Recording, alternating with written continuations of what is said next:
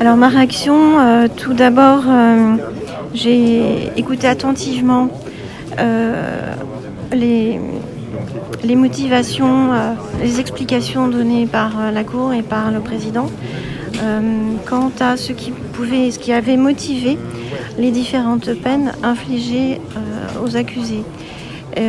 notamment, il a particulièrement fait la distinction entre les accusés qui étaient euh, jugés pour association de malfaiteurs, simple je dirais, et euh, ceux qui étaient jugés pour euh, jugés coupables d'association de malfaiteurs en vue de commettre des actes terroristes.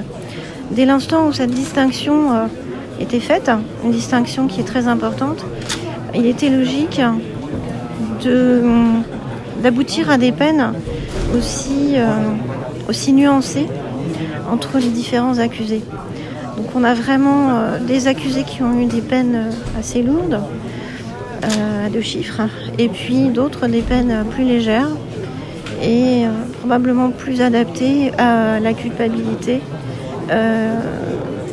qui a été estimée par la Cour. Vous êtes euh, accompagné aujourd'hui de, vos deux enfants hein, qui ont souvent été présents à vos côtés tout au long de, ces trois mois et demi d'audience. Dans quel état d'esprit sont-ils? Euh, Je pense que c'était important pour eux de pouvoir assister. À des moments euh, aussi importants dans ce très long procès.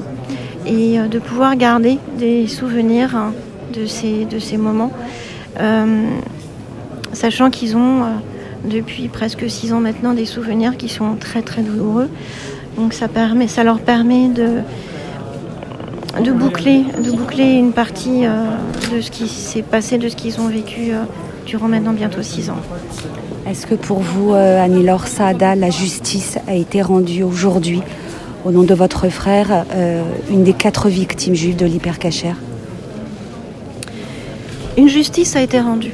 Voilà, la justice a été rendue. Euh,